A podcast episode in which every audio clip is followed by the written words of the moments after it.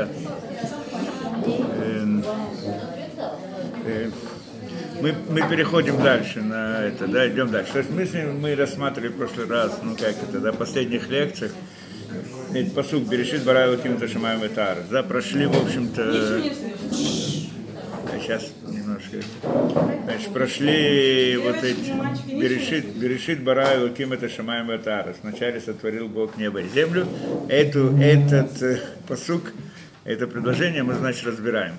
Э, несколько лекций было, да, на это. Сейчас последние слова нам остались понять. Ну, в общем-то, я не знаю, может там продолжать еще долго, насколько хватит сил, если у нас хватит сил там дальше. Но, в общем-то, этот один посыл можно учить долгое время, да, что там написано. Во всяком случае, э, э, то, что мы еще не разобрали, значит, окончание этого посылка. То есть мы говорили берешит, что такое берешит, вначале мы объяснили, что такое сотворить, бара, объяснили, что такое локим, то есть семена, да, и, значит, теперь... Э, да, Берешит, теперь Берешит Барай Луким, это Шамай Ветарас, он сотворил небо и землю. Да, это Шамай Ветарас. Здесь, конечно, можно много интересных вещей разбирать, что значит Ветарас, что значит небо и землю. Я не смогу охватить весь материал, в принципе, по сути, да. Есть только один Раши, очень интересно. И, э, во всяком случае, что значит он создал? Небо и землю. А Кадош Баруху, значит, Творец-Создатель, он создал небо и землю. Значит, э, небо это Шамаем, земля это Арец, да? Э, кто-то там ну, если посмотрите в Раши, то здесь упоминается как это Шамаем. На, на русском это не видно, а на иврите это определенный артикль. Да? Эт Хашамаем, в Эт Хар, два определенных артикля, они приходят нам еще что-то сообщить. Создал там миры ангелов и так далее, и так далее. Много разных вещей других, вот эти вот Эт, они приходят нам сообщить. Мы не будем это входить, учить Раши. В всяком случае, по-простому поймем, что такое небо и земля. В общем-то, дальше в продолжении тоже раз, продолжается. Если вы посмотрите там дальше, э, да, во второй день творения, второй день творения, сказано в Йомар Луким и Иракеба Тохамаем, сказал тоже интересную, важную вещь, которую надо разобрать, и сказал Элоким, да будет, ну, Бог, да, на русском, и раке батохамаем, будет небосвод в середине воды, да будет небосвод, так, да, вроде на русском? Да. У меня, в принципе, да, на русском да. где-то здесь написано. Да, так. Да, да будет свод среди, посреди вод, и будет он отделять воды от вод, да, значит, вы, вы им Авдель бен Маем Лимаем, да?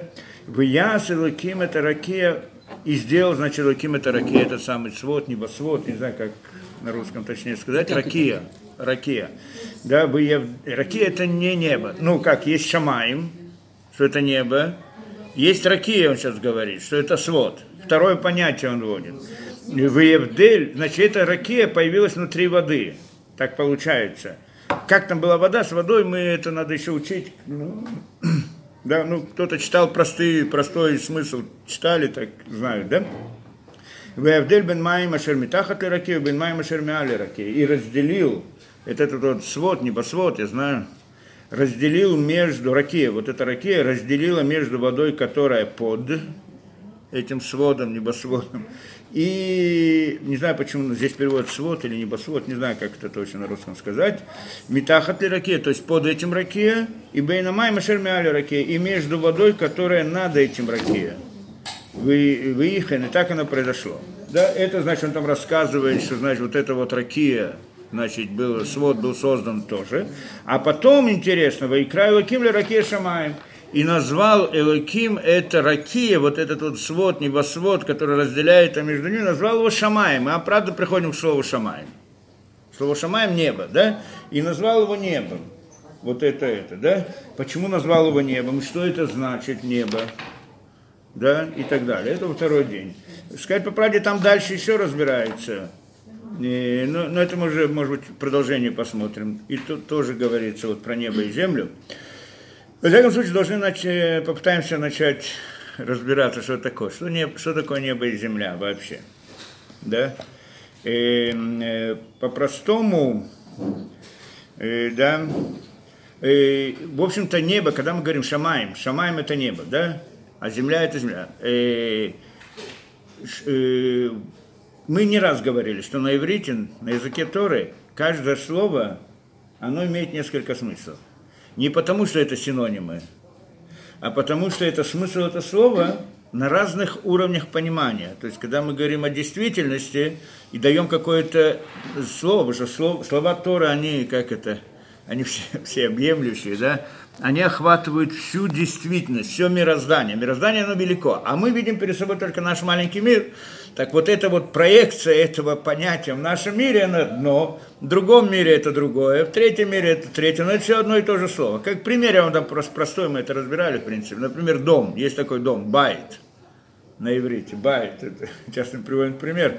Дом, да, בית, э, э, э, ну, בית, все знают, такой בית дом, да, стены и так далее, это дом. Э, можем, можем говорить по-другому, בית мы называем семью тоже. Семья – это בית, дом, правильно? Как? משפחה. משפחה, но кроме этого בית, בית ישראל, בית, ну не בית ישראל в данном случае, байт э, шелядам, ну дом, до, дом человека называется также, это дом, его, то есть вся атмосфера семейная имеется в виду, не имеется в виду стены и так далее. Более того, в связи с этим жена человека, жена называется домом. Потому что женщина, она в основном ответственна за дом, ну, не, обратно не за физический дом, да, а за всю атмосферу, которая в доме. Поэтому на языке мудрецов дом, и женщина называется домом тоже, да, байт. Кроме этого, есть, мы говорим, э, Бетамикдаш, скажем, храм, да, дом э, э духовный и так далее, дом Творца. Это тоже другое понятие совсем, не просто камни, а значительно больше, чем это. Мы также называем Бейт, Аше, э, Бейт, Бейт Исраэль. Что такое Бейт Исраэль? Дом Израиля. Что такое дом Израиля? Весь еврейский народ тоже называется дом. И так далее. То есть мы видим одно и то же слово – имеет несколько смыслов, но не просто несколько смыслов, как синонимы разные смыслы, а имеется в виду, что это то же самое слово, но смотря в какой, да, в какой действительности мы его принима, при, применяем, в этой действительности оно имеет свой смысл, вот касаясь этого. Если посмотреть глубже на это дело, как мы не раз говорили, что действительность это как бы на, на весь мир, мироздание можно смотреть как бы сверху вниз – что это внизу самое материальное, чуть выше более духовно, чуть выше еще духовно и так далее, то тогда каждое слово, оно как оно как бы от, оно, оно говорит обо всем. Слово Тора, оно не только вот касается нас, оно о всем мироздании. Поэтому в каждом мире, в каждой действительности, она имеет смысл соответствующий, тот же самый смысл, но соответствующий этому уровню э, мироздания, да? Как, как если мы нальем стакан, нальем там, я знаю, вино, э, воду, масло, керосин, там еще появится слоистый такой, да, и положим ложечку, и ложечка, она проходит через все, та же самая ложечка, да, та же самая ложечка, но она проходит через все слои, и в каждом месте, в каждом слое она, у нее есть своя часть какая-то. Но все это одна и та же ложечка. То же самое и название, каждое слово в Торе, оно имеет много, многослоевое, так назовем, да, многослоевое или многоуровневое вот это вот и смысл в разных местах. Беседа, это понятно. Поэтому, когда мы говорим, здесь тоже должно быть так. Небо и земля. Что такое небо и земля? Вопрос, на каком уровне мы сейчас это рассматриваем. Потому что посмотреть, что вообще мы понимаем под этим понятием, что такое небо и что такое земля. Да? Но обычно самый простой смысл, что такое небо и земля. Ну, земля это вот почва, на которой находится, да, это простой смысл. Вот почва – это земля, да, а небо что это такое? Ну, облака, там еще что-то, да, там сложно определить, не все одинаково это определяют, но по-простому, как бы это атмосфера, где там облака находятся и так далее – и земля. Это значит, так что если мы говорим с этой точки зрения, Творец создал небо и землю, он создал, значит, небо, атмосферу и землю это. Да? Это один смысл. Есть другой смысл на это, мы смотрим, что земля и небо имеется в виду, небо имеется в виду, э, имеется в виду разные созвездия, звезды. Звезды. А земля это кадурарец, как это, земля, кру, э, Земной шар, земной шар, да?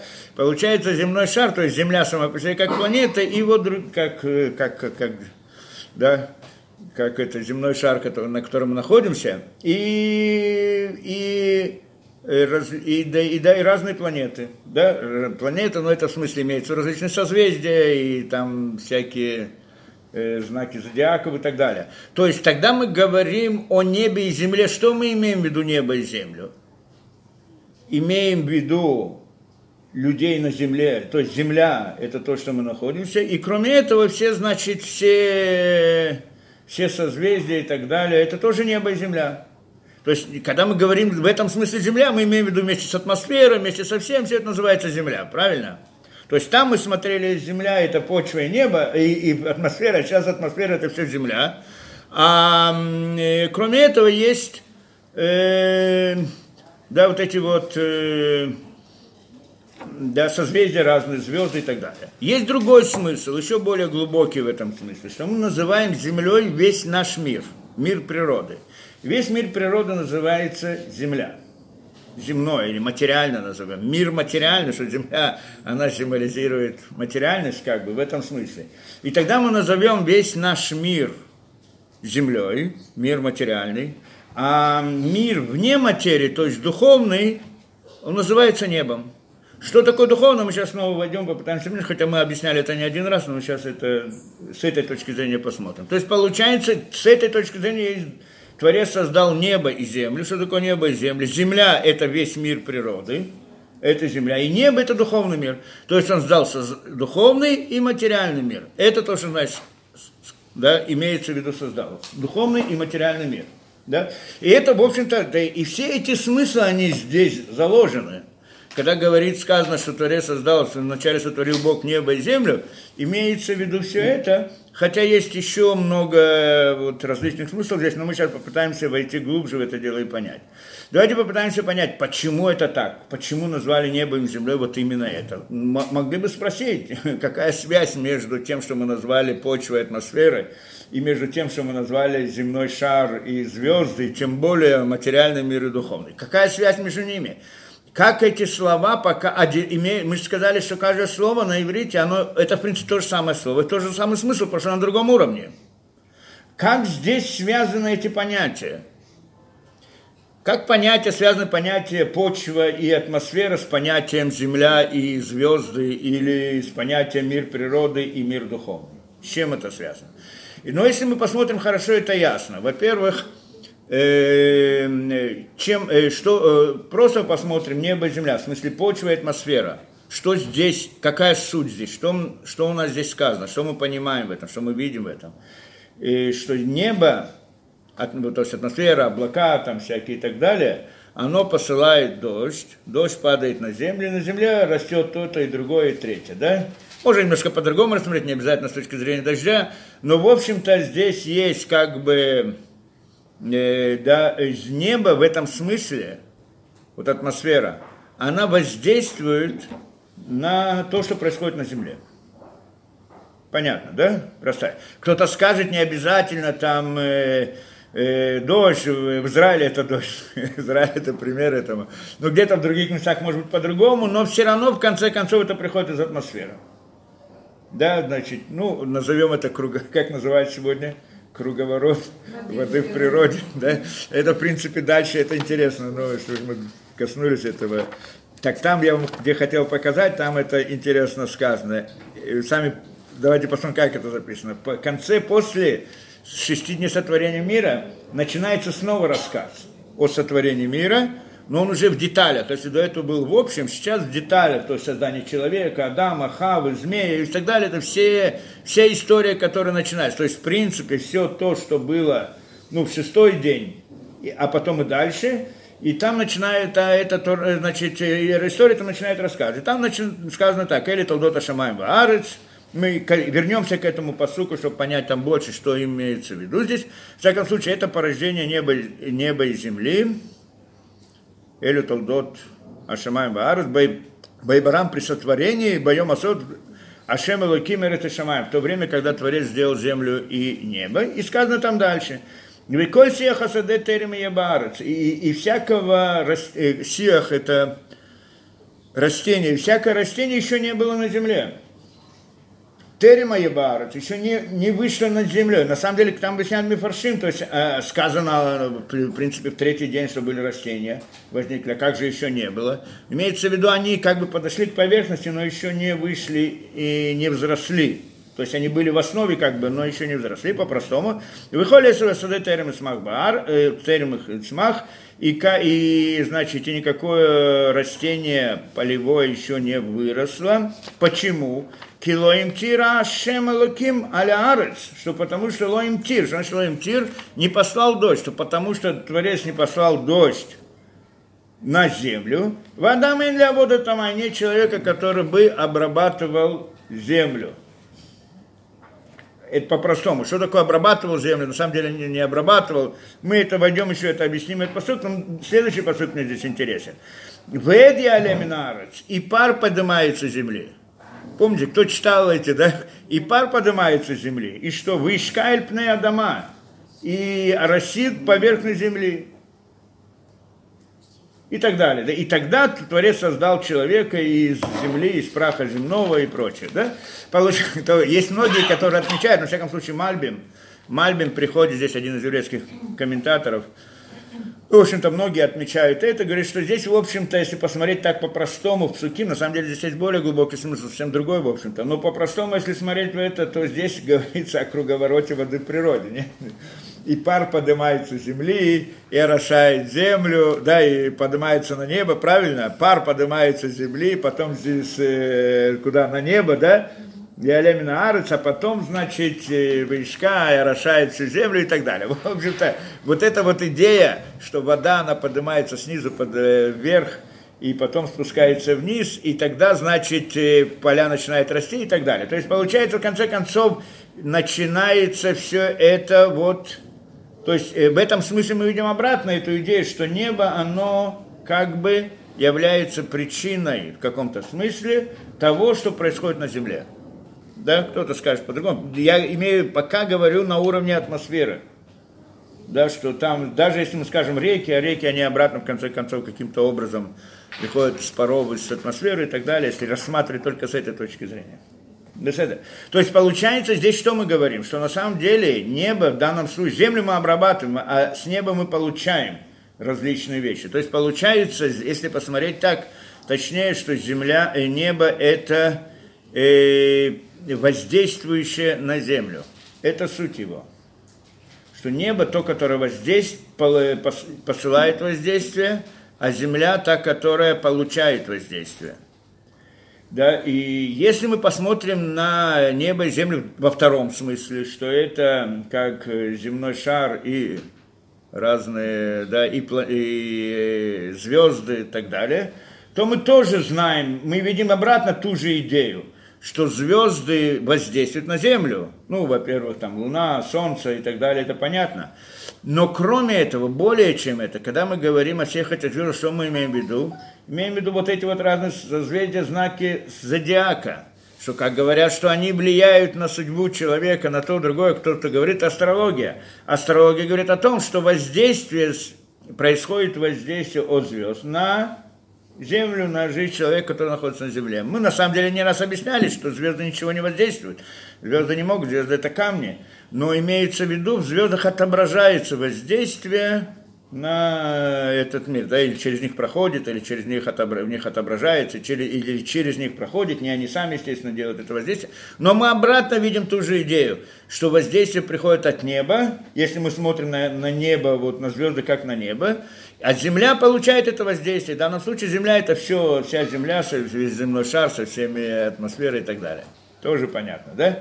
Теперь, если мы идем в третий смысл этого, что земля, да, земля, э, земля это весь материальный мир. Если мы говорим, что Земля, то, что здесь сказано Земля, имеется в виду материальный мир, мир природы. То, что, то, где мы, да, значит, это значит, включает все звезды и так далее, весь мир природы он в нем, как мы не один раз говорили, что, в общем-то, что значит э, мир природы? Мир природы, в нем нет действующего лица. Не один раз мы говорили.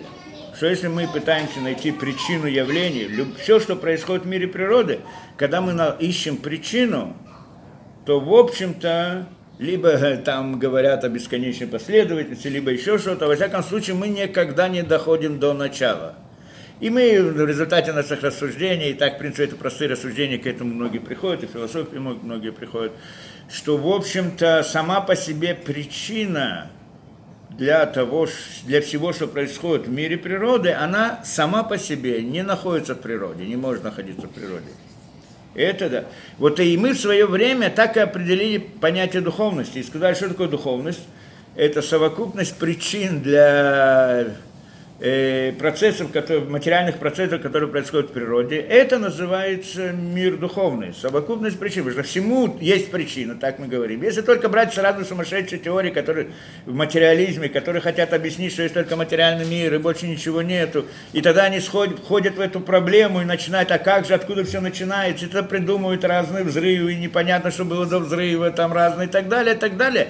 Придумывают разные вещи, но это очень сложно и трудно. Они в конце концов не разрешают никаких этих проблем. Да, ты говорили, говорят, есть бесконечные последовательности, или они все вместе возникли, или еще целый ряд причин, как это, да, мы не будем это входить, не один раз ходили.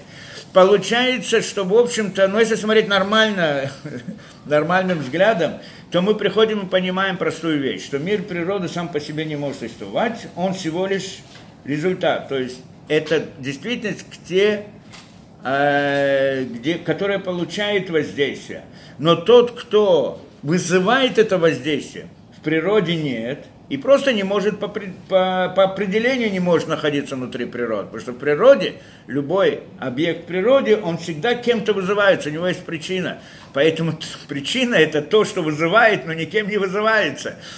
Тогда это причина, что если она вызывает, но еще кем-то вызывается, то она переводит причину, и нас тогда интересует та, то, что ее вызывает, то есть ее причина. Поэтому в любом случае в мире природы по определению, с точки зрения логики, простой, мы понимаем, что не может быть причины для всего. То есть начало всему, что происходит здесь, не находится в природе. И вот это вот, э, эти причины, вот эта совокупность причин, мы, называем, мы назвали духовным миром. То есть там все начинается, а это значит это. И вот этот духовный мир, он воздействует. Что такое духовный мир? Ну, мы все разбирали разные, это, может быть, коснемся тоже сегодня каких-то там сторон этого дела. Но, в принципе, вся эта действительность, вот эта вот духовная действительность, то есть совокупность причин, то есть причин для всего, что здесь происходит. Это, да, все этот, этот мир, э, мир причин, это мир духовный, вот его здесь называют небом а вот вся материальная действительность, которая только принимает воздействие, но само не включает внутри себя причин, это мы называем землей. И тогда получается, что Творец создал землю и небо. Что значит землю и небо? Небо и землю. Небо то, которое воздействует, духовный мир. И землю имеется в виду всю материальную действительность. Да, это... И, и здесь мы обратно видим, что небо воздействует – а земля та, которая получает. То есть мы видим очень похоже, это вот во всех смыслах оно одинаково, да? То есть небо то, которое воздействует, а земля та, которая получает. Вопрос, на каком уровне мы смотрим. Мы можем смотреть на это как земля и атмосфера, как почва и атмосфера. Небо воздействует, земля получает. Можем смотреть, как зем, земной шар и остальные звезды, так там астрология воздействует, земля получает. Можем смотреть также вот в этом смысле. Теперь, еще интересная вещь, мы всегда, в общем-то, говорили об этом, но никогда не объясняли это. Мы, когда мы говорим о духовной действительности, мы говорим, что она находится наверху, правильно? Человек потом после смерти куда идет вверх? В небеса, правильно? Вверх. Куда вверх? Почему вверх? Да? А, а, и мы не один раз говорили, что то, что мы говорим вверху, то есть духовный мир, где находится Ганеден? Вверху, да, наверху. Где наверху? Пойдем звезды за звезды, где наверху? Вопрос, как смотреть? Звезды, есть звезды, которые внизу, звезды, которые... Как это смотреть наверху и внизу? Здесь обратно мы говорим по аллегории, это понятно, по примеру, по аллегории. На самом деле э, в духовности нет понятий, материальных понятий вообще. Нет выше, ниже, нет далеко, близко, ну в смысле нет материальных измерений – там нет расстояний, нет, э, нет материальных понятий вот этих вообще, потому что эти сами понятия материальные, они возникли как, э, как результат ограниченности нашего мира. Мы ограничены, да, вот я, я, мы существо ограничено, я, например, существо ограничено. И вот я сижу здесь, а чтобы там оказаться на, на улице, я должен приложить усилия, я должен идти, должен, я не могу одновременно быть там и там. Так вот эта ограниченность, ограниченность моя создала понятие расстояния, которое можно измерить мерой усилий, которые должен приложить, чтобы перейти из одного места в другое.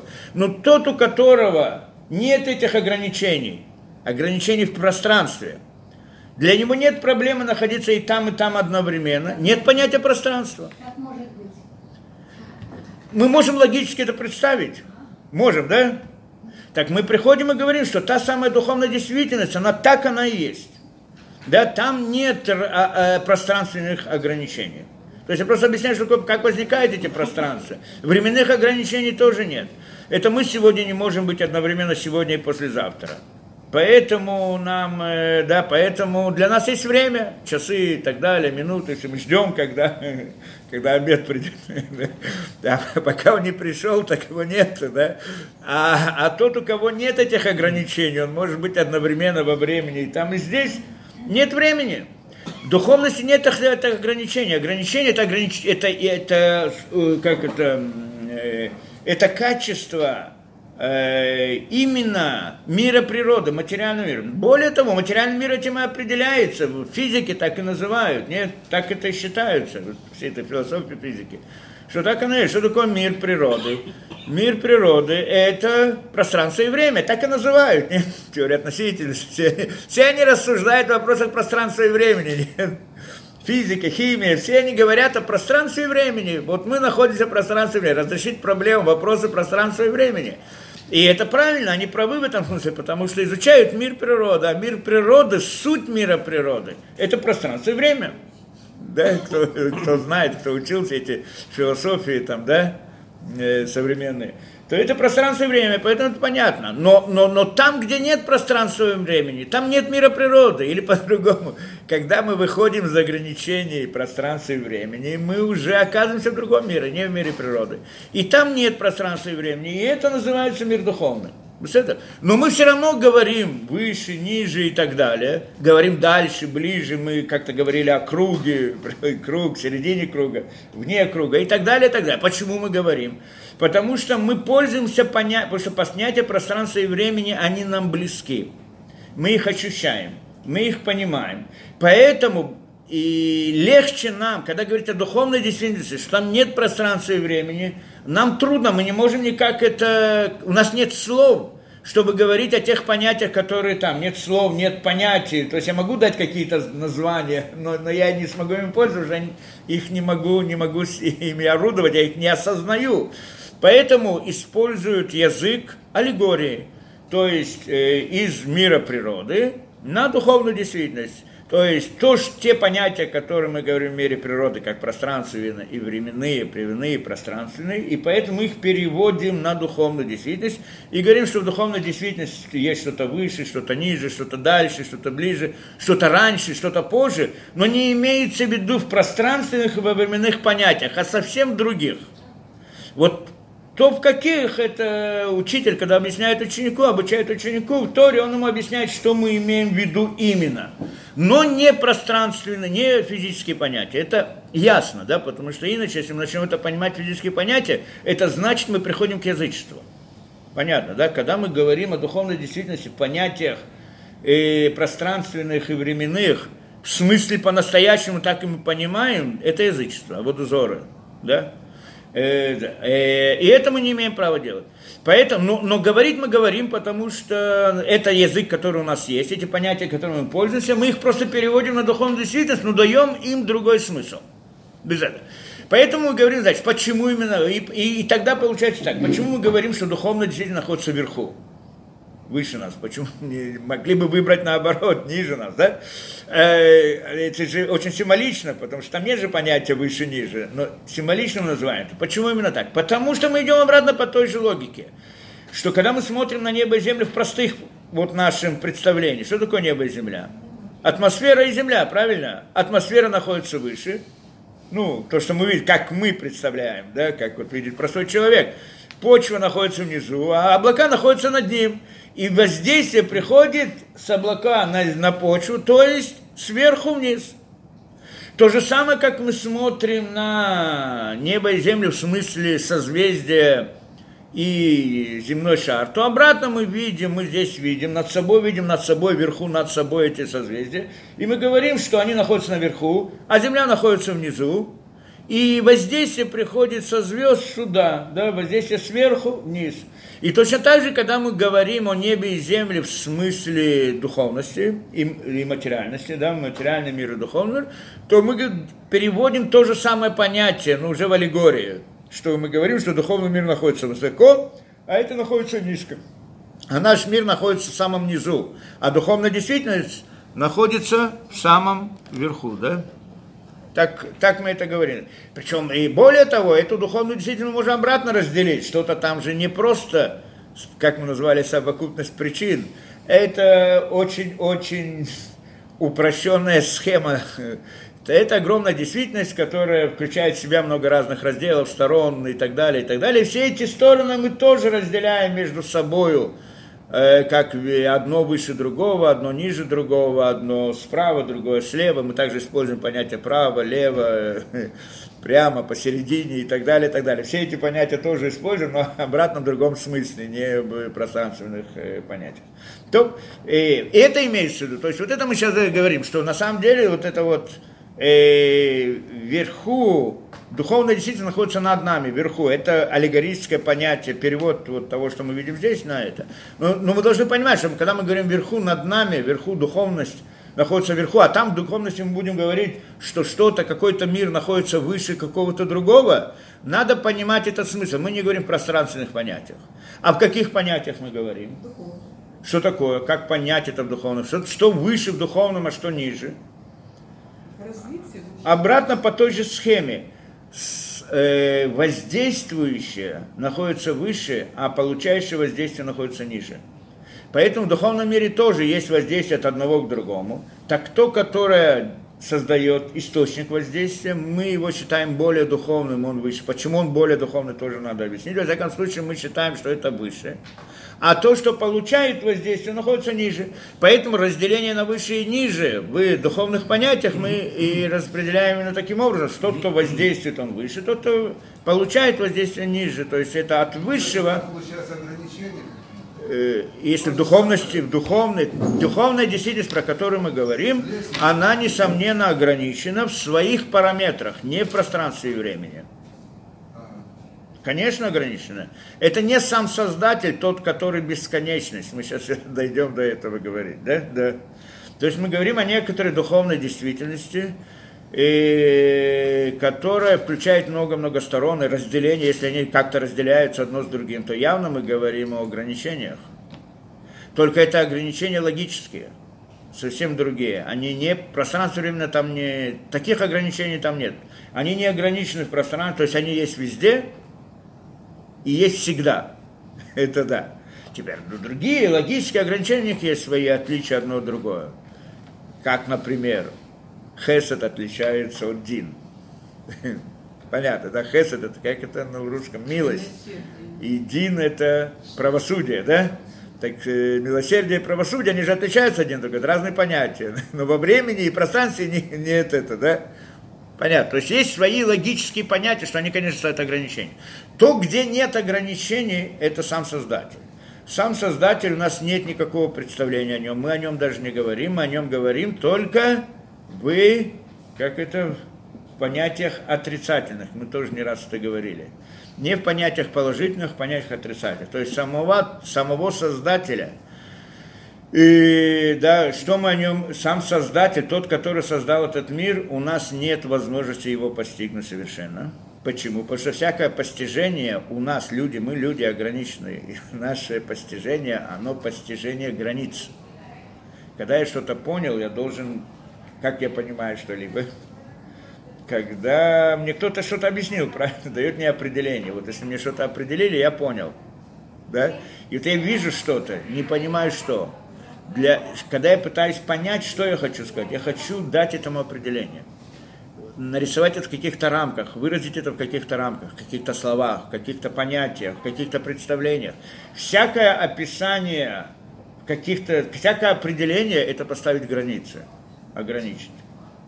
Да? Поэтому мы понимаем только вещи ограниченные. Мы не можем понять то, что не ограничено. Это для нас непонятно, не охвачено никак. Да, вот если вот я ничего не понимаю, да, это, да, не сам создатель, у него нет границ.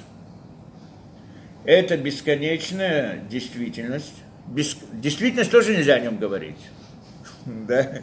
Потому что когда мы говорим о действительности, мы представляем нашу действительность.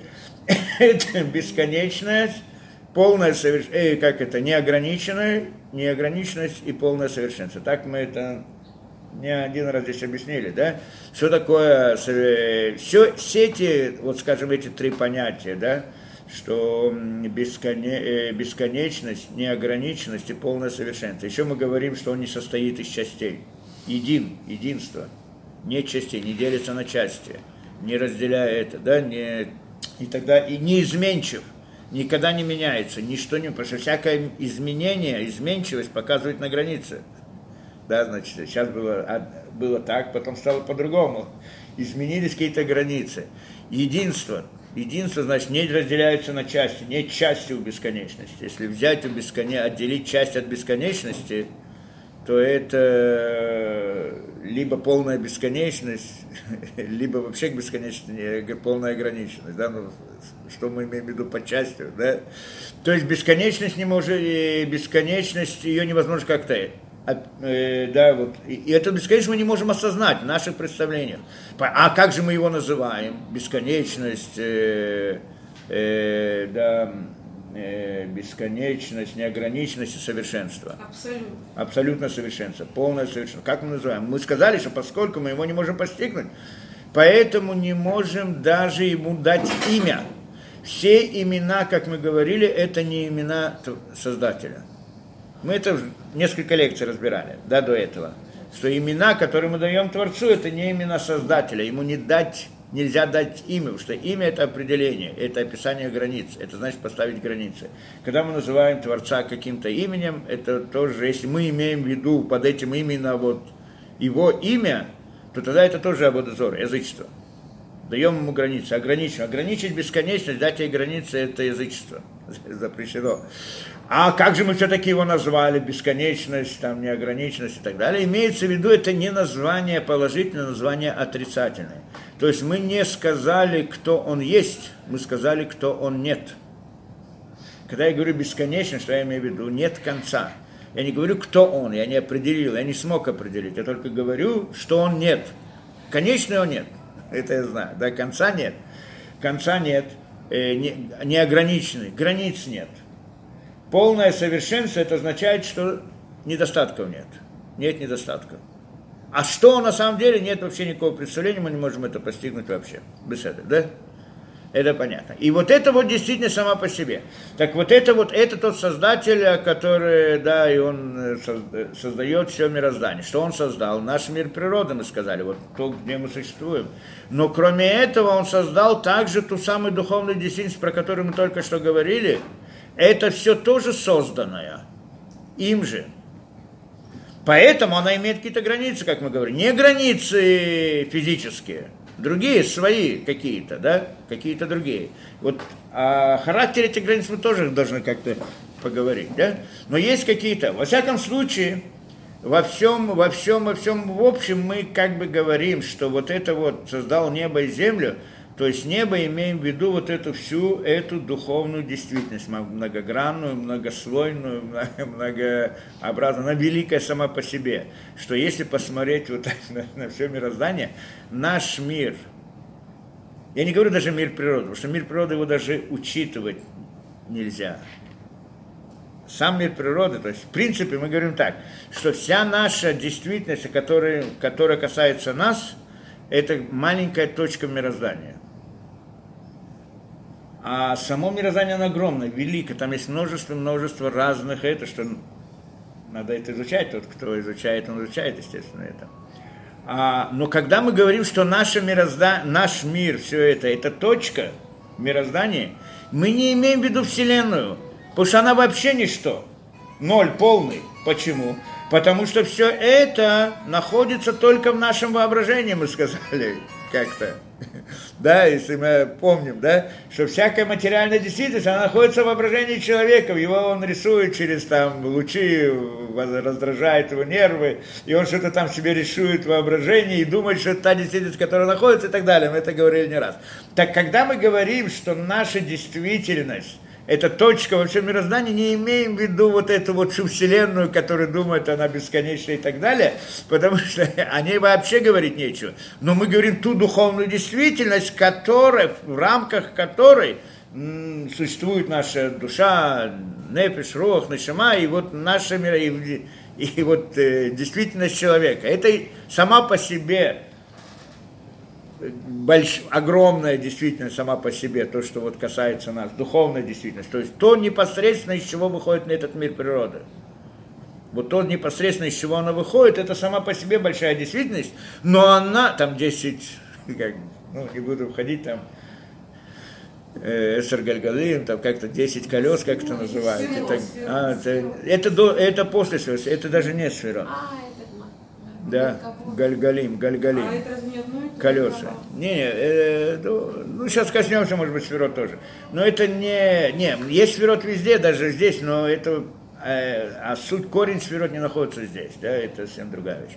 Э, да, и, во всяком случае, колеса там и так далее, здесь это, ну, да, да, самая духовная действительность, которая касается вот нашего мироздания, из которого выходит наша Вселенная, назовем так, которая возникает в нашем, в нашем сознании – это сама по себе маленькая точка по сравнению со всем творе, да, творением и так далее. И вот об этом мы здесь попытаемся каким-то образом войти в это дело, да? И... Беседа. Да. Беседа. Вроде мы как-то это, это более-менее разобрали. Сейчас мы войдем, мы вернемся к этому вопросу, я надеюсь, что у нас хватит времени. А, э, сейчас мы пойдем дальше. Что, и что он здесь говорит? Мы, мы вот спросили вопрос, да, насчет вот этого. Что написано там дальше с этим ракем? Ну, более-менее понятие неба и земли мы поняли, да, духовная действительность, она очень многогранная, многослойная, имеет бесчисленное количество уровней. Я не знаю, как назвать, потому что вот в книгах, насколько я видел, э, да, там не упоминается, что это бесконечное количество миров – оно, а сказано бесчисленное количество миров. Этот вопрос меня когда-то интересовал, сколько таких миров духовных находится вне... Э, вот, между этими двумя определениями? Да, надо подумать. Бесконечно и неисчислимо. Ну, не может быть бесконечно, только бесконечность сама по себе. Число не бывает бесконечным, оно только фантазия бывает бесконечным мы не, тоже не один раз говорили. Все эти понятия, все эти понятия, там, бесконечные звезды, за звездами звезды и так далее, это бесконечная, бесконечная последовательность точек. Ее же на самом деле-то нет. Она есть только в сознании человека, в его фантазии. Да? Когда мы говорим о последовательности частной, мы это тоже когда-то упоминали, когда мы говорим о последовательности конечных о бесконечной последовательности конечных объектов, скажем, по бесконечной последовательности точек, да, это, по сути, внутреннее противоречие. Конечное не может быть бесконечным, и конечное не может составлять бесконечность. Невозможно из конечных объектов создать бесконечность. То есть сколько бы мы взяли бы конечных объектов, они в конце концов тоже конечный объект и является ноль по сравнению с бесконечностью.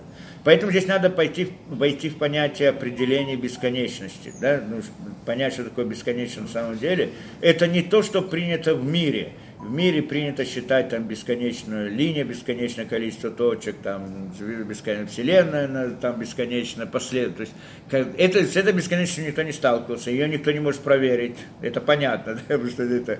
Но она, э, да, но, но, но это рисует в каком-то, ну, но это человек может себе представить в своем воображении, он рисует такую вещь. И вот понятие бесконечности он не может представить. А вот понятие бесконечной последовательности он пытается представить в своей, в своей вете, да? Но это только фантазии, потому что на самом деле это противоречие внутреннее – беско, э, да, э, конечные объекты не могут создать бесконечность. Так мы думаем, что это может. Почему мы думаем, что у нас душа бесконечна? да, бесконечна. И это, и это понятие где-то внутри нас заложено, в глубине нашей души. Так мы хотим ее, а, хотим ее одеть на ту реальность, которую мы видим. Мы хотим бесконечность, которая внутри нас, одеть на ту действительность, которую мы видим вне нас. И тогда приходим к бесконечной последовательности точек, бесконечной последовательности и так далее, и так далее. Но на самом деле это само по себе проблема. Бесконечность это что? Бесконечность это, это, это не бесконечное количество точек. Это одна точка, которая нет конца. Бесконечность во времени – это не бесконечное количество отрезков временных это одно мгновение, которое нет конца, не заканчивается. Мгновение источник состоит. Как? А мгновение источник? Нет. Мгновение, в смысле, в пространстве или во времени вы говорите? В пространстве говорим точка. Ну, конечно, если мы скажем точка, кто-то скажет, точка внутри тоже есть много точек, можно взять бесконечно маленькую точку и так далее. Это все обратно мы приходим из фантазии наших этих. Но сама по себе точка, а бесконечность по-настоящему – это одна точка, не много точек, которой нет конца, не кончается. Это понятие бесконечности в, в иудаизме. Этим мы идем, и тогда мы приходим к понятию Творца. А то понятие, которое говорит бесконечная последовательность, оно придумано в фантазии, нет и реальности в жизни, естественно. Ну, это понятно, да, что нет реальности. Но, но оно где-то придумано, оно противоречит внутри самой себе. А с, с простой логики конечное не может создать бесконечность. Кон, да, даже если бесконечная последовательность, это противоречивое понятие. Бесконечная последовательность конечных объектов. А? Но начало где-то все равно. Или ну, начало тоже. Ну, по всей видимости, да. Ну, фан, мы можем это себе представить свои мысли, но на самом деле этого, этого нет. Если что-то конечно в каком-то как, каком-то, каком-то аспекте оно уже не является бесконечностью. Когда мы берем линию и говорим, что линия там бесконечное количество точек, на линии количество точек, но она ограничена справа, ограничена слева. Поэтому это уже не бесконечность. И поскольку это уже не бесконечность, значит там внутри нее тоже нельзя говорить о бесконечности. А мы говорим, мы можем фантазировать все что угодно, но сама по себе линия, она не бесконечна, не может быть бесконечной да, последовательность. Ну, то, что она физически не бесконечна, это понятно. Она бесконечна в смысле в нашем сознании. Но это мы можем представить, потому что у нас есть такое понятие внутри души, да, нарисовать это. Но на самом деле бесконечность – это то, чего нет конца. Оно не состоит из частей. Не может состоять из частей, из точек, из каких-то объектов и так далее. Тогда это не... То есть это пытаются в науке, не науке, философии современной об этом говорят, они рисуют себе такую бесконечность. Но мы такую, такое определение бесконечности вообще не называем бесконечностью. Если кто-то хочет, что она у него... Для нас это не бесконечность. Это, мы не про эту бесконечность, другими словами, мы не про эту бесконечность говорим. Так, чтобы было понятнее, да? Когда мы говорим бесконечность, мы не имеем в виду бесконечную последовательность конечных объектов. Ни в коем случае. Мы имеем в виду то, что не имеет границ, то, что не имеет конца, не имеет границ, и оно не делится на части, нет там объекта, да? Любая другая, тогда это уже не бес, тогда это уже не бесконечность. Ну, назови как угодно, кто-то назовет как угодно, другой расскажет. Беседа, да? Света, да? Э, свет, ну, свет он тоже ограничен в своих каких-то электрических параметрах. Правильно, да? Такие волны, другие, там, частота одна, другая, это третья. человеческом воображении. Да. То не будем это ходить. Во всяком случае, это, да, это, это мы сказали. Теперь, и что мы там сказали? Вот, э, и это значит, это вот действительно, то есть как бы есть бесконечно сама по себе в самом-самом верху, назовем это в самом-самом верху, есть наш мир в самом-самом низу, а посередине есть огромное количество духовных миров. Седер? Последовательность большая, там, так далее, так далее. Только это надо описать, рассказать, что, как, из чего оно построено. Это имеется в виду небо и земля. И, и если ска- да, сейчас пойдем э, поймем это чуть больше. Во всяком случае, здесь, когда мы сказали вот э, э, в Йом, э, да, что и впоследствии сказано, да, бьем ралким яраки батохамай, что вот это небосвод, который Творец создал внутри, внутри воды. Здесь много вопросов. Про какую воду мы здесь говорим? Мы уже поняли, что такое небо и земля.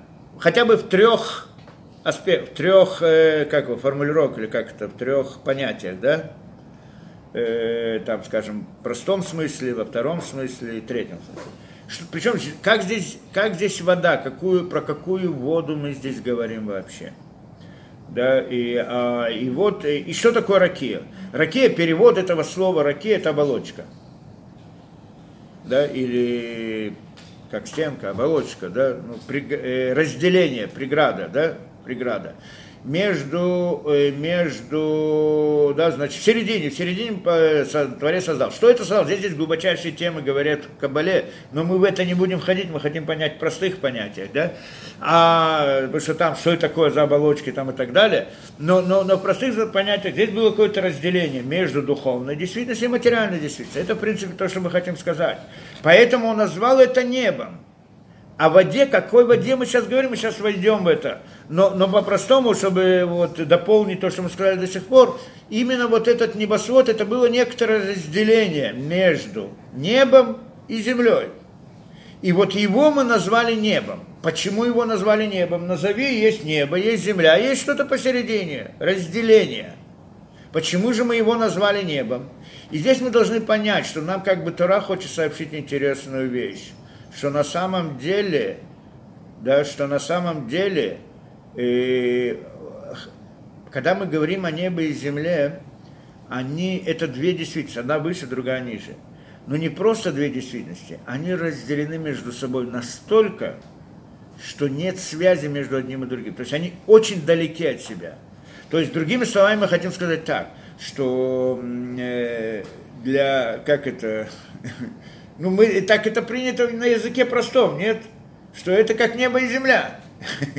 Когда говорят вот это, что им хотят сказать? Как небо и земля. То есть две противоположные вещи, которые находятся далеки одно от другого. То есть тот, кто находится на земле, он не может дотянуться до неба, так говорят, правильно? Не дотянуться до неба не может. То есть это отдалено от него, как небо отдалено от земли. Да? То есть получается, здесь мы говорим, что мы хотим сказать, что на самом деле, если, э, если мы смотрим вот тех, ну, в том смысле, который мы хотели, это в глубоком смысле, что небо – это духовная действительность, а земля – это материальный мир, то это небо, оно настолько далеко от нас в том смысле, что мы его не можем постигнуть совсем. Это имеется в виду. Оно далеко от нас, как небо далеко от земли. Вот это вот идея отделения сказано в слове «ракия».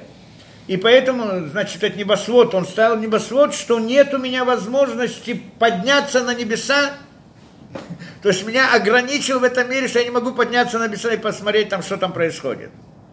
Да? То есть нет возможности, да, не могу полететь на небо, нет? Причинно-следственная связь. И мы не можем видеть причину, поэтому мы не знаем, как... Да, это идея разделения, по-простому, да? Не чтобы не входить там в очень глубокие темы. Это значит разделить, то есть не пос, по, нет постижения. Поэтому, то есть ракия, которая была установлена, оно стало небом. То есть сказать, что выше него ты не сможешь пробиться, не сможешь понять. Ну, если только нам Всевышний придет и, и под, откроет, как он это сделал, скажем, на горе Синай, что мы смогли подняться на небо и посмотреть, что там происходит. Другой разговор, да? Но самим у нас нет такой возможности. И также в мире природы мы не можем найти причину, как мы сказали, да? Причина находится на небе, на том самом небе, о котором мы говорили, да? И, и, и эту, эту причину мы не можем постигнуть. Вот эта вот идея, что я не могу постигнуть, что у меня есть граница, которая ограничивает между мною и вот этим небом, в смысле моего постижения, это идея ракия. Да? По-простому сейчас это. Да? Это разделил. Разделил между двумя действительностями. И если это так, При, более того, это ракия, то, что он говорит, это не, э, да, это разделение в нашем мире. Но когда мы поднимаемся в духовный мир, то есть мир духовный, то есть тот, который вызывает наш мир, находится над нашим миром, за ракия, то есть за этим небосводом, который находится и воздействует на наш мир, он сам по себе, как бы, самый нижний из духовных миров. И над ним есть другой духовный мир. Чем отличается этот духовный мир от, от, от, второ, от пе- второ, тот духовный, высший духовный мир от низшего? Чем? Что он создатель, это созданное. Что он воздействующий, а это получающий воздействие. И между ними есть то же самое разделение, тот же самый небосвод. Другой между ними, который разделяет между ними так, что из нижнего невозможно постигнуть высшее. И тогда этот низший мир, он называется землей, а тот высший мир называется небом. То есть получается, что этот мир духовный, который воздействует на наш мир, это небо для нас, но это земля для мира, который духовно, который находится над ним и воздействует на него. И так получается небо и земля, и тот мир, который над ним, он тоже является, с одной стороны, небом для мира, который ниже, и землей для мира, который выше. И между каждым из них есть небосвод. Это имеется в виду, как создал Творец небо и землю. Он создал небо и землю так, что все действительности, они как небо и земля, что оно иногда небо, иногда земля. Вопрос, в какую сторону мы смотрим. Све, да, снизу вверх и, и нет возможности, да, и это как бы многослойно, но на самом деле это не просто многослойно, это еще структура очень сложная, но мы не будем входить в эту структуру. Она не просто многослойная, там есть и право, и лево, и посередине, и еще много разных сторон в каждом из них и так далее, но мы в это не будем входить. Но, но, но по-простому, самому простому, если смотреть на это, как бы многослойная действительно снизу вверх до самого первого мира, который был создан – самим Создателем. И этот самый-самый первый мир, ну, не знаю, как называется, как он называется, кто-то знает. Да. Адам Кадмон. Кетер, да? Кетер. Да? Нет, над Кетер есть еще этот... э, Да, не, не, не, женщина правая, да, Адам Кадмон называется, Адам Кадмон называется Кетером, да? А, и это значит тот самый мир. На самом деле, когда мы говорим Адам Кадмон, он сам по себе и себя представляет бесчисленное, и когда сказано, что бесчисленное количество миров, имелись в виду именно этот мир Адам Кадмон, что он включает в себя бесчисленное количество миров, и самое первый, самый первый, первый, первый, это кетер, кетер, я не знаю, как там назвать его, и так далее, и так далее. Не будем в это входить. Во всяком случае это. А вот ниже него, это самый-самый такой верх, а ниже него есть еще четыре мира. Что каждый из них включает множество миров внутри самого себя. Четыре мира, которые мы разделяем. Просто про Адам Кадмон, про этот самый верхний мир, который мы про него вообще не говорим. Мы о нем ничего не знаем кроме как общие понятия, да? А вот ниже мы уже говорим, это как мир Ацелют, кто знает, да, мир, э, мир Брия, создание, как Брия это творение, мир творения, мир Яцера это мир создания, мир Осия это мир действия. И, и мы находимся в мире вот Осия, в мире действия, причем не в нем самом, если наш мир, а под ним. Да? и в самом, в самом низу и так далее, в самом-самом низу. И каждый, значит, четыре мира, и каждый, но каждый из них, он включает огромное количество разных там внутренних строений, не будем входить во все эти дела и так далее. Так это построена вся эта действительность. Седер, через все, через все это. Мы вернемся еще к этим вопросам, надеюсь, вот, чтобы понять, там есть много интересных вопросов, которые я вот принес даже книжку, чтобы на, на некоторые вопросы ответить. Да. Но мы сначала хотим разобрать здесь. Ну, с этим понятно, да? То есть, небосвод, о чем мне говорит этот небосвод, это ракия? Что нет постижения между нижним и высшим. Нижний не может постигнуть выше. Это небосвод. Потому что если бы не было бы этого небосвода, то я мог бы взлететь на небо и посмотреть, что там происходит, да? То есть постигнуть то, что это, да? И тогда не было бы той структуры мироздания, которая есть. А вот это было установлено специально, то, что мне говорит Тора, разделить, чтобы не было. Для чего не было, почему нет? Чтобы у нас, чтобы у нас была возможность выполнять нашу работу в этом мире, чтобы у нас была свобода выбора, что если мы будем знать причины мироздания, У нас не будет свободы выбора, мы всегда будем хорошие. Но мы будем хорошие почему? Потому что будем вынуждены. Потому что, когда человек знает истину, он вынужден. Так он, он, он только ведет себя по истине, не может вести себя иначе. Когда я знаю, что дверь находится там, где она находится, я не буду сумасшедший биться, чтобы выйти в стенку. Я пойду в дверь. А вот когда я не знаю, где находится, я закрытые глаза, вот тогда я буду пытаться входить в разные места и так далее. Зачем мучить? Как? Зачем мучить? Ну, Чтобы сыровой- Да, чтобы была свобода выбора, чтобы человек мог сделать добро и зло. Для того, чтобы человек мог делать добро и зло, необходимо, чтобы было сокрытие, чтобы не, не знал, не мог видеть истину до конца.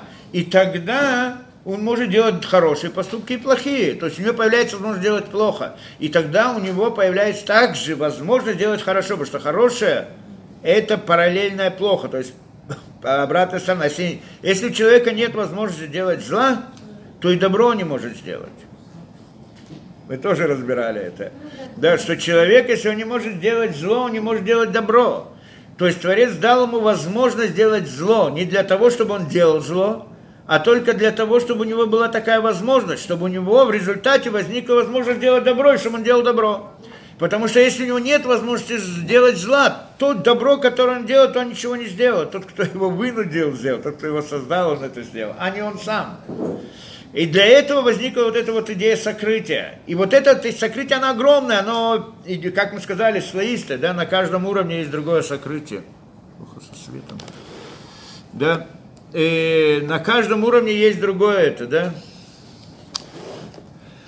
И, да, на каждом этом есть э, да, э, свое сокрытие, правильно? И, и это множество, множество, множество сокрытий. Пока мы пришли из бесконечности к этому миру, огромное количество сокрытий.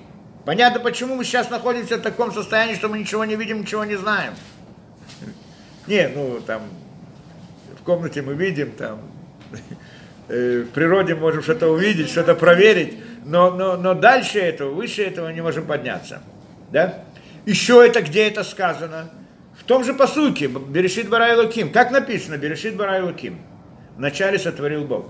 Правильно? Сказать по правде, по грамматике должно было быть написано по-другому. Должно было быть написано Илуким Бара Берешит. Бог создал в начале небо и землю. А не так, как это. Почему? Потому что вначале должно быть действующее лицо, первое действующее лицо, которое это. Мы же о ком мы говорим? Мы говорим, о ком мы говорим? Что Бог, Он создал мир. А когда мы говорим, так должно быть написано, Берешит, Бог, как это, Бог создал, сотворил мир. Не, Бог сотворил небо и землю. Так должно быть написано. Элоким бара берешит, это шамаем, это арес. Так должно быть написано. А почему же не написано так? Почему написано берешит бара элоким? Это интересно, интересная история с этим, что когда-то греки, греки, мы же знаем, греки, мы, у нас сегодня споры разные, там философские, там разные, религиозные, нерелигиозные, но это споры в детском саде.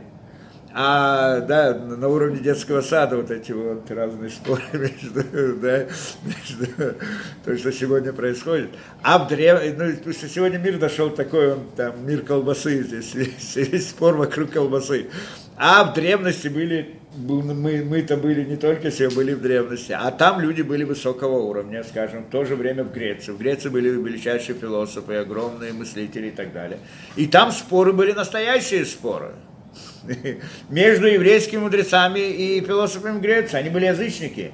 И были споры ожесточенные. Было что-то на уровне, ну, где-то в, в, Талмуде приводятся протоколы споров между евреями и между, между мудрецами еврейскими, между этими. То, что сегодня знают о Греции, у меня был с кем-то спор на эту тему, то, что сегодня знают науки, философия, о греческой философии и так далее, это детский сад тоже. Они же знают настоящее, они получили это, они открыли эти, там вот эти вот разные их труды греческих философов, где-то 2000 лет после их существования, где-то нашли, вот несколько сот лет назад нашли эти, да, где-то там нашли записи. И поэтому, судя, что они говорят, они сами не понимают, что там сказано. Они знают, о чем они мыслят. А наши мудрецы, они жили с ними, и они спорили с ними, и они это. И это у нас эти протоколы у нас осталось. А, а в этих современных философиях, так что они совершенно говорим о разных, совершенно о разных мирах. Когда мы говорим о греках, а у греческих философов. Мы говорим совсем о другом, чем то, что сегодня говорят. Потому что сегодня то, что говорят, из того, откуда они взяли, это, оно, это тоже детский сад, в общем-то. Ну, то есть они получили тексты, но что именно в этих текстах, надо уметь их понимать. А чтобы понимать, надо, надо с этим человеком сидеть и общаться. Тогда ты знаешь, что он имеет в виду. А читать по книгам, а из книг, что я читаю обычно из книг? То, что меня учили в школе, тех же понятиях, тех же это, как нас обучили в школе там понимать что-то, да? Так мы открываем книгу, мы понимаем это в рамках тех понятий, которые нас обучили. Обычно. И, и, и все э, комментируем в рамках этих понятий, все объясняем в рамках этих понятий.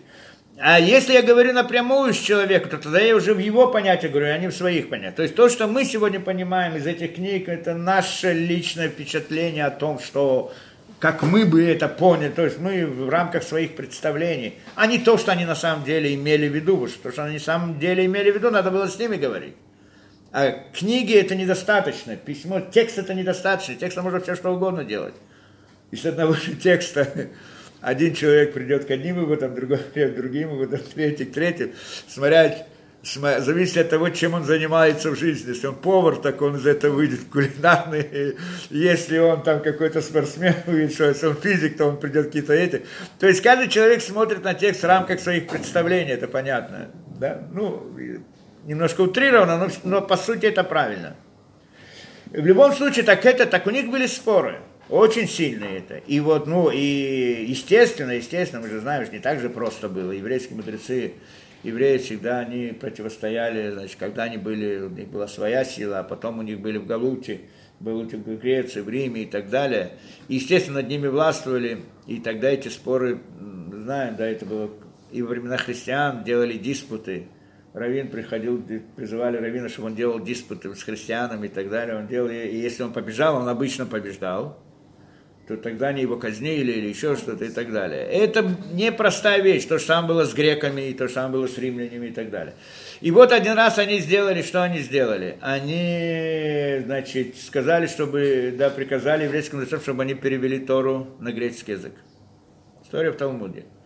И он посадил, и там этот был какой-то император греческий, он посадил, чтобы, э, да, и он опасался, что, естественно, они что-то переведут не так, и он посадил, значит, взял 70 мудрецов и посадил их на 70 кораблях, один вдалеке от другого, чтобы не могли договориться между собой. И дал каждому, сказал, чтобы он перевел на греческий язык. И интереснее это, что когда они перевели на греческий язык, вот в этом посуке все 70 мудрецов не перевели так, как написано, Берешит бара Элоким. Вначале сотворил Бог небо и землю, а все перили по-другому. Элоким сотворил вначале небо и землю. Все они. Почему? Почему они так сделали? Потому что если они перевели бы, вот как написано, вначале сотворил Бог Берешит бара Элоким, то придет этот греческий этот и сразу скажет, что это значит. Значит, что написано здесь? Берешит бара Элоким. Есть кто-то Берешит, который сотворил Элоким. Да? Так и получается из текста Берешит. Барай Луким. Ну, мы переводим «вначале сотворил Бог», но на самом деле из текста я бы понял бы правильно. Это правильно понять из текста, если мы вот это, да? Что Берешит, значит, вначале сотворил, э, вот это начало, он сотворил Бога.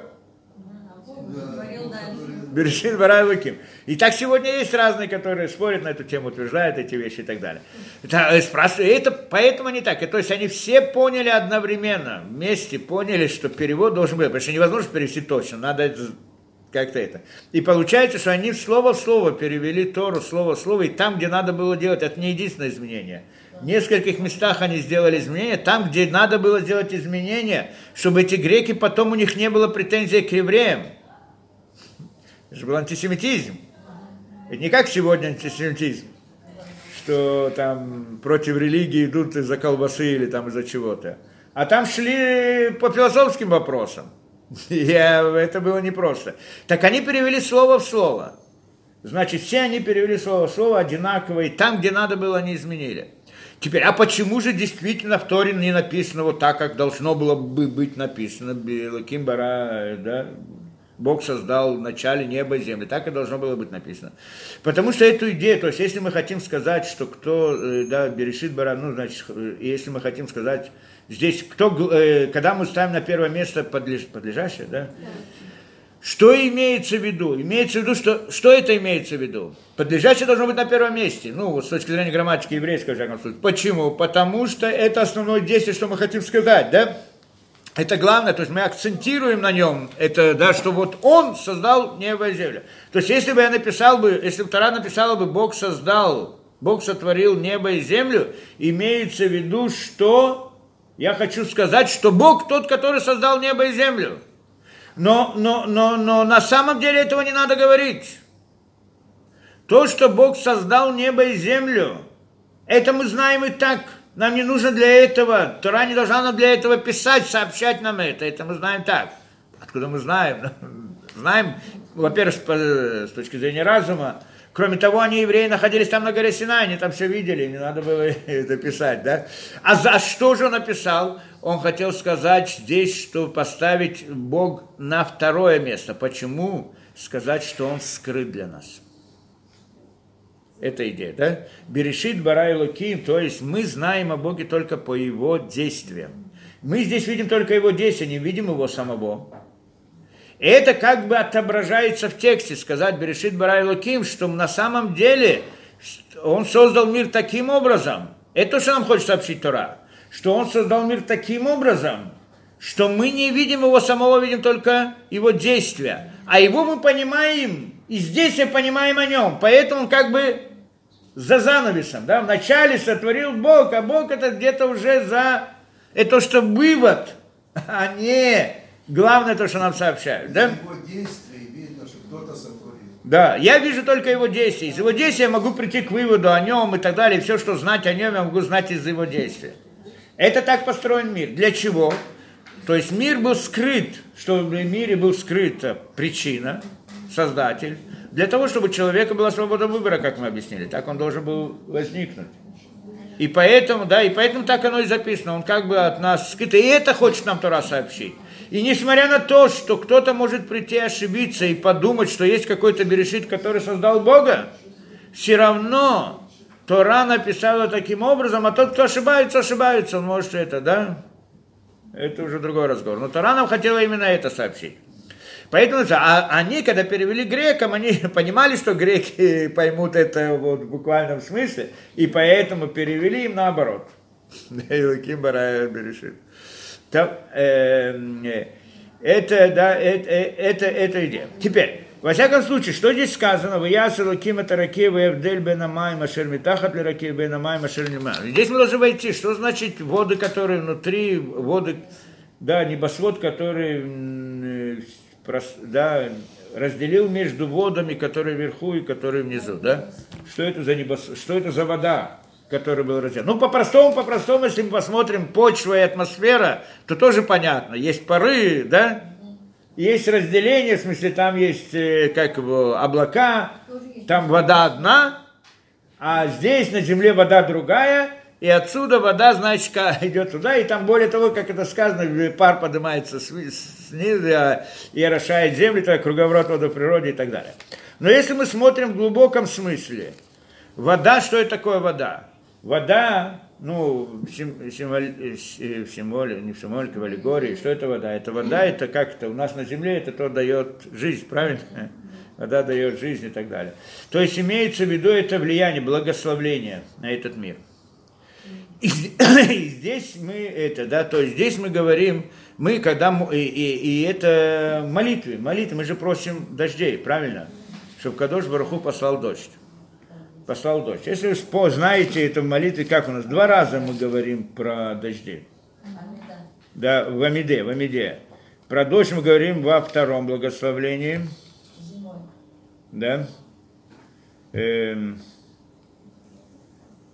Тен талю матару, тен матар, тен талю матар, мы говорим, да, зимой. И потом в девятом, по-моему, да, благословлении, что мы там упоминаем именно о годах и говорим о год, и мы там именно упоминаем, да, именно дожди сами по себе. Как там сказано? Не, значит так, во, во втором мы говорим так, Морида, Морида, Мари, Машива Роху Марида Гешем. Это во втором придумке. Мари- Машива Роху Марида Гешем. Ну, посылающий там э, ветер и спускающий дождь. Гешем. Гешем. А потом, когда мы говорим Бареха Лейну, мы говорим, что тен таль у матар. Расу и матар. Матар это тоже дождь. Почему здесь матар, а здесь гешем? Какая разница между гешем и матар? Не, роса это таль. А гешем? Матар это тоже гешем. Матар тоже гешем. И гешем, э, да, гешем это дождь. И матар это тоже дождь. Как это два слова? Что, что нам, о чем нам здесь говорится? Что на самом деле разделение, это, да, сейчас попытаемся, э, да, чтобы понять это, посмотрим так. Когда мы молимся, что мы молимся? Мы просим дождь зимой. Почему зимой, а летом нет? Потому что в Израиле дожди идут зимой.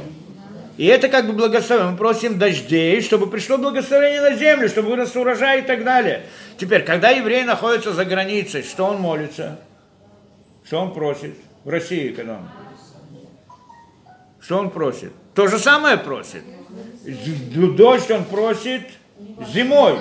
Но почему? Там же нет, там, там дождь, дожди-то не приходят, там даже летом приходят, и зимой, и летом, летом там снег больше и так далее. Почему же мы просим это?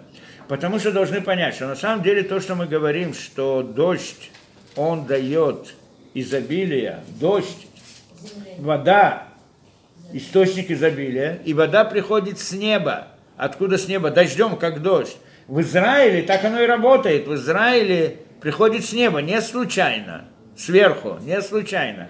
Сказать нам, что само изобилие приходит с неба. То есть, как в обычном понимании, это мы видим в обычном понимании, но также вот в том смысле, как мы сказали, что мир природы – это земля, а мир духовный – это небо.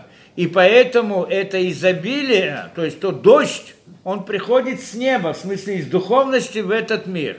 И тут мы должны понять, то есть вода, которая была разделена, что это такое? Вода, которая была разделена, самому по-простому, это вот это вот изобилие, которое, да, оно изобилие, она была разделена между, да, которая внизу и которая вверху, для того, чтобы, и, и, ну, по-простому у нас есть как реки и так далее, моря и прочее, а есть вода, которая наверху. Так та вода, которая внизу, она не приносит никакое изобилие, никакое, благо, как благодать на русском говорят, благословление. Благословление приходит только от дождя, который находится над небосводом.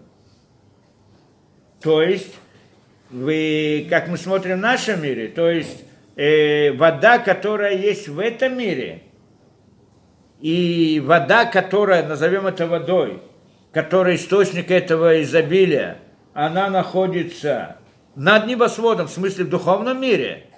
Так вот это изобилие приходит сверху вниз, а не его нету внизу само по себе, а внизу тоже есть вода. Эта вода не дает никакого изобилия, никакого это. Что это значит? Как, как это понять? Потому что на- это разница между словами гешем и матар. Что такое гешем? Гешем это дождь. Дождь. От слова гешем, от слова гашмиют. Что такое гашмиют? Материально. Гашмиют. Гашмиют, материальность. Гашмиют это материальность. Так вот этот гешем, который мы говорим гешем, это, это гаш, от слова гашмиют, это материальный дождь. Что значит материальный дождь? Это круговорот воды в природе. Это пар поднимается с земли, он в облака, потом падает, но и тот, и другой, и третий, все они относятся к э, ма- материальному миру, и они являются водами, которые, вниз, которые внизу. Они никакого благословления не приносят. Что значит благословление? Благословение это когда у меня нету, и я прошу, и ко мне приходит, или не прошу, и ко мне приходит, откуда приходит? Оттуда, который источник благословения, оттуда, откуда причина всему. То есть, когда я хочу, чтобы мне что-то пришло, чего у меня нету, то, что у меня есть, я могу взять, то, что вокруг меня есть, я могу взять. Но, но благословление это когда ко мне приходит того, чего у меня нет, и мне негде взять. Откуда оно придет, если здесь его нету?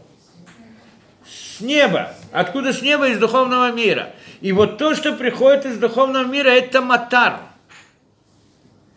Ми- Почему матар? Матар от какого слова происходит матар?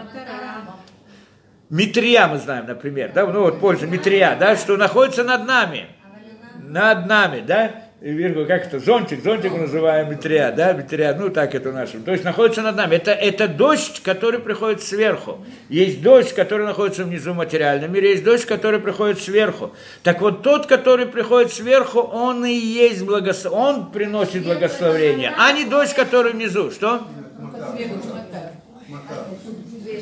Поэтому, когда мы просим, поэтому, когда мы просим дождей, мы просим им, даже когда за границей, даже когда в России человек просит дождей, чтобы были в Израиле дожди. Почему именно в Израиле? Потому что на самом деле мы просим благословения, чтобы он дал того, чего нет в мире, правильно, стал больше. Дал чего, я прошу того, чего у меня нету, правильно, чтобы Кадош Баруху нам дал. Того, чего нету, чтобы да, это благословение. Да, и чтобы он дал, чтобы оттуда это пришло, чтобы сверху оттуда это пришло. Теперь это включает в себя много разных вещей. Мата, сейчас мы сейчас войдем. И это благословение, которое мы получаем, добро, которое мы получаем, оно, оно, э, да, оно включает много разных вещей. Это не только, что дождь попадет на землю и вырастет урожай и так далее. Это много других вещей. У нас в мире много вещей, когда мы просим благословения, что мы просим. Имеем в виду много разных вещей. Теперь, когда Творец посылает благословение, он, а это благословение приходит в этот мир в разных формах. Одно из проявлений – это дождь в Израиле. Но как, поэтому мы молимся о дожде в Израиле, чтобы он пришел дождь в Израиле, но это он, в Израиле придет дождь, это одно, одна сторона этого благословения, а все остальное благословение придет другим путем. Но оно, оно связано с этим дождем, который придет. И вот этот дождь, который приходит в Израиль, что он благословение, это не тот дождь, который в результате э, круговорота в природе. А это, друг, это совсем другое. Это то благословение, которое приходит из духовного мира. Это, может быть, это тоже вода. Я не знаю, мы уже условно называем вода. Это может быть, когда она приходит в этот мир, это может быть какая-то капля этого матара. Но оно вместе со всеми этими материк с Гешемом, который здесь, и тогда это приносит благословение. Потому что могут быть дожди. Мы же знаем, что могут быть дожди, которые не приносят благословения, а приносят только там разруху и это. Когда дожди попадают не туда, куда надо, падает не туда, куда надо, и не тогда, когда надо, а чуть раньше или чуть позже, то наоборот все это. Да, а мы хотим, чтобы пришел тот дождь, который приносит благословение, не тот дождь, который это. И вот этот дождь называется Матар. И это значит, он разделил между водами, которые над небосводом и под небосводом. Под небосводом эти воды это Гешем, материальные воды. Они крутятся, поднимаются сверху, вниз и так далее, и так далее, но они ничего не создают, не приносят благословения в этот мир. Для того, чтобы они что-то сделали, к ним должна попасть другая вода из сверху, из-за небосвода. Беседер. И вот этот дождь второй, это, в общем-то, мата. Беседер. И, и это то, что он имеет в виду, воды, которые над небосводом, воды, которые под небосводом. Здесь... Э, дальше, когда, ну, я не знаю, если я успею все сказать, но, во всяком случае, так. И дальше, когда мы сказали, что есть да, Вели Тулдота Шамай Варас Барам, Байома Сота Шамалаким, Коль всех, как мы сказали. Э, да.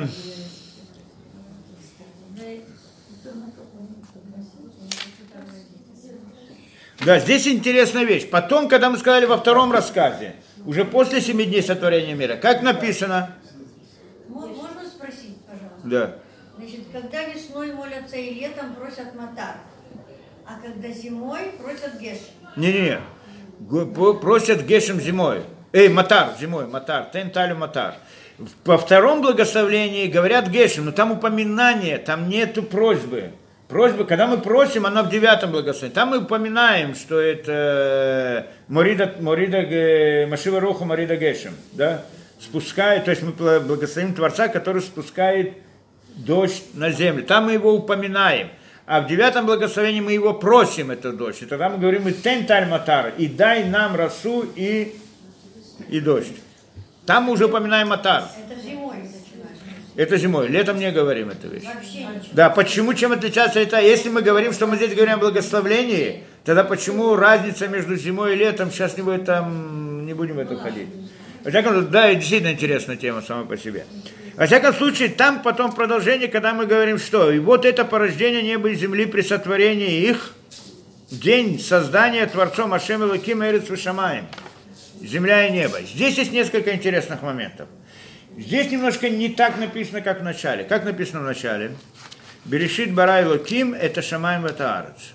Да, вначале сотворил Бог Элоким, это Шамаем, небо и землю. А как здесь написано? В день создания Ашем Элоким. Ашем Элоким, как на русском это Господь Бог. Здесь добавляется имя.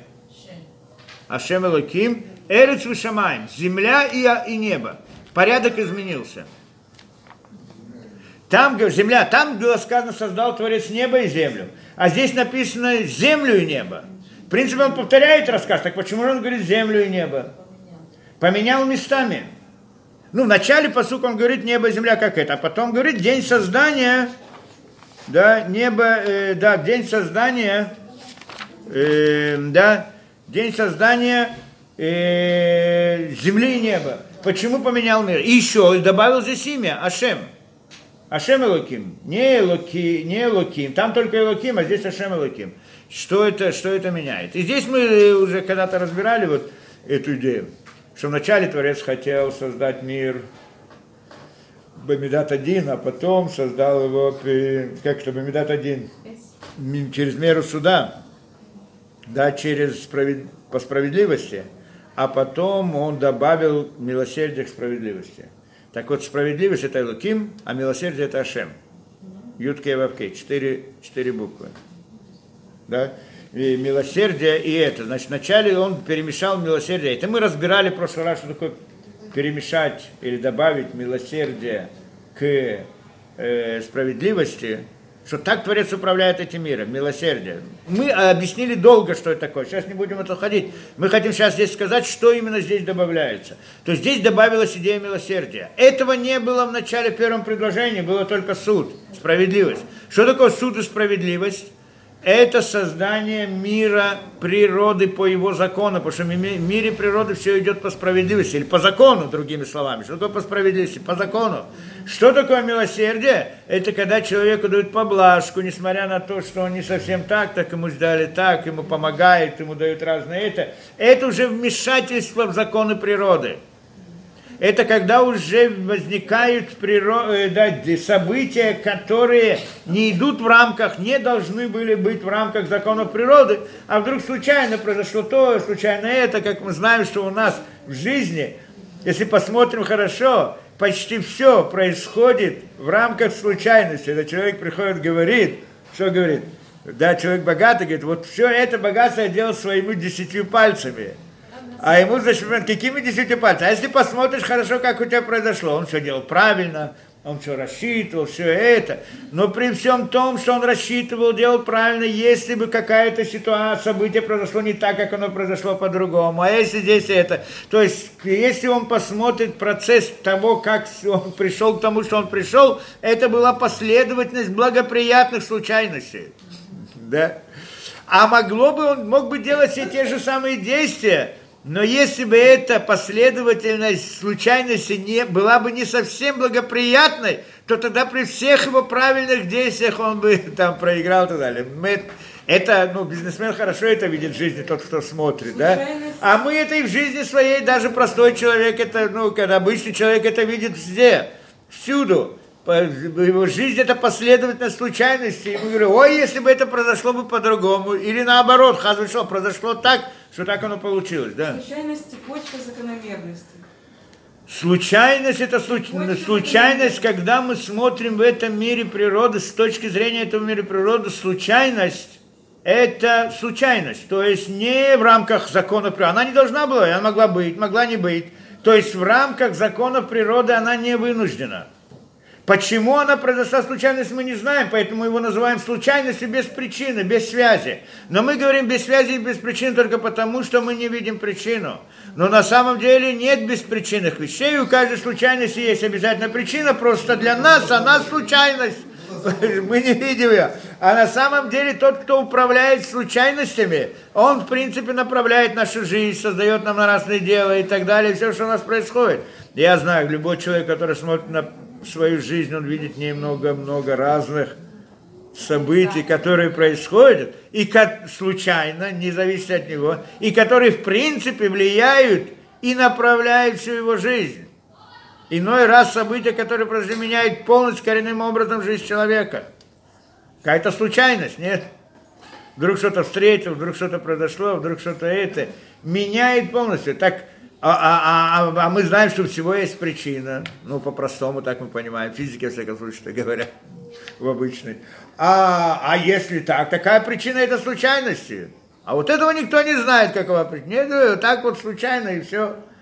Да, но, но, но если, представим себе, что если есть хозяин этой случайности, кто-то, кто может руководить случайностью, что он может сделать.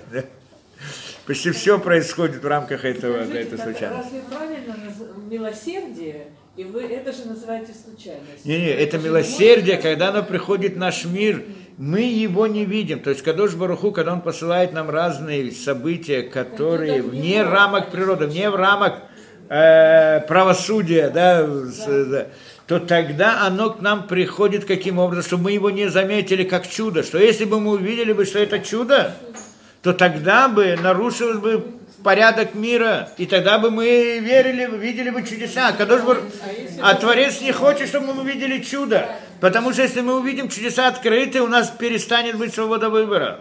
У нас не будет свободы выбора. Поэтому он делает нам это незаметно. Как незаметно?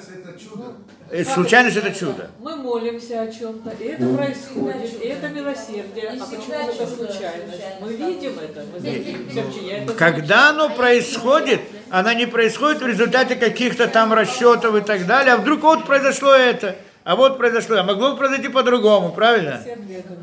Да? Нет, Ну, ну, случайность может быть и в отрицательном смысле. может быть отрицательным, конечно, конечно. Есть случайности, а есть и конкретное Почему вы решили, что случайность это милосердие? Вы Не, когда вы видите, когда вы видите связь непосредственно между Машей молитвой и тем произошло, ну, у вас есть заслуга, что вы видите эту связь. Но обычно нормальный человек скажет, помолился, помолился, это ладно, а вот то, что произошло, почему вдруг произошло? Для вас это связь с вашей молитвой, очень хорошо, но в рамках закона природы она не должна была быть, но она произошло. Почему вы что помолились? И то, что происходит само по себе, ну, когда я, я нахожусь на, на реке, и вода, значит, течет, я не должен молиться, чтобы та вода, которая там пришла ко мне, она и так придет. Есть как милосердие, которое к нам проявляется даже без наших. Но это милосердие. Не, беседер, беседер. Это не Это, тоже милосердие, это тоже милосердие. Это то, не, вы правы, что природа тоже милосердие. Ну, это на более глубоком. уровне. То в любом случае, как бы это ни было, это Шем Элоким. То есть, что здесь получается? А Шем Элоким, теперь получается другая вещь. То есть, что он действительно, Творец создал небо и землю. То есть, вначале говорится о общем создании мироздания, что все мироздание, оно происходило сверху вниз. Как это сверху вниз? Из бесконечности ниже, ниже, ниже и до, до нашего мира, да? И происходит воздействие от высшего к низшему, от него к еще низшему и так далее приходит. Это вне зависимости поведения человека. Это создание мироздания, но каждый раз это, да, это создание природы, назовем это природой, создание действительности и так далее. Но Кадош, но, но Кадош Бараху здесь добавил также другую возможность, что когда возник человек, то появилась еще одна возможность воздействия снизу вверх, от человека наверх. И это то, что здесь сказано, потому что здесь начинается говориться подробно, что именно подробно о том, как бы возник человек. То есть здесь рассказывается история человека, Адама. Как только появился Адам, у него появилась свобода выбора, и здесь, когда он делает свое действие, то тогда воздействие от земли к небу, другая вещь. Поэтому здесь написано земля и небо. То есть в данный момент появляется еще одно воз- вид воздействия, когда человек, находясь внизу, может воздействовать на духовную действительность вверху. Каким образом? Своими поступками. В чем эти? Хорошими и плохими. Хорошими он делает добро, плохими делает зло, или там, если сложнее будем смотреть на это дело. Но он делает воздействие, то есть в руках человека появляется воздействие снизу вверх. Это суть, корень корень, в общем-то, принципы, корень э, и причина создания этого мира, вот нашего мира, мира сокрытия, чтобы у человека появилась возможность сделать действие, сделать действие снизу вверх. Да, вот это, это, и для этого были даны человеку мецвод, заповеди Торы, потому что воздействие, выполнение заповеди Торы, это есть то самое действие снизу вверх, да, человека. Поэтому здесь упоминается именно вот, э, да, э, э, да, что изменился порядок. Во-первых, появилось имя Ашем, что имя Ашем это показывает о милосердии, это узнать уже о возможности человека, о действительно человека, что ему надо милосердие, к земле не нужно милосердие, к бабочке не нужно милосердие. Кому нужно милосердие? Человеку, чтобы он, даже когда он сделал хороший поступок, когда он не сделал хороший, ему нужно тоже милосердие, ему нужна помощь, ему нужно разное, так далее, так далее. Вот это вот милосердие, это, это Ашем добавилось здесь, и сразу же поменялся порядок, э, Эрец Шамаем, землю и небо. То есть уже появилось воздействие снизу вверх. Да? Был еще один момент, который я начал, хотел разобрать, но я не знаю, у нас уже да, нет времени с этим. Ну, сил, сил нет. Сил нет. Спасибо большое.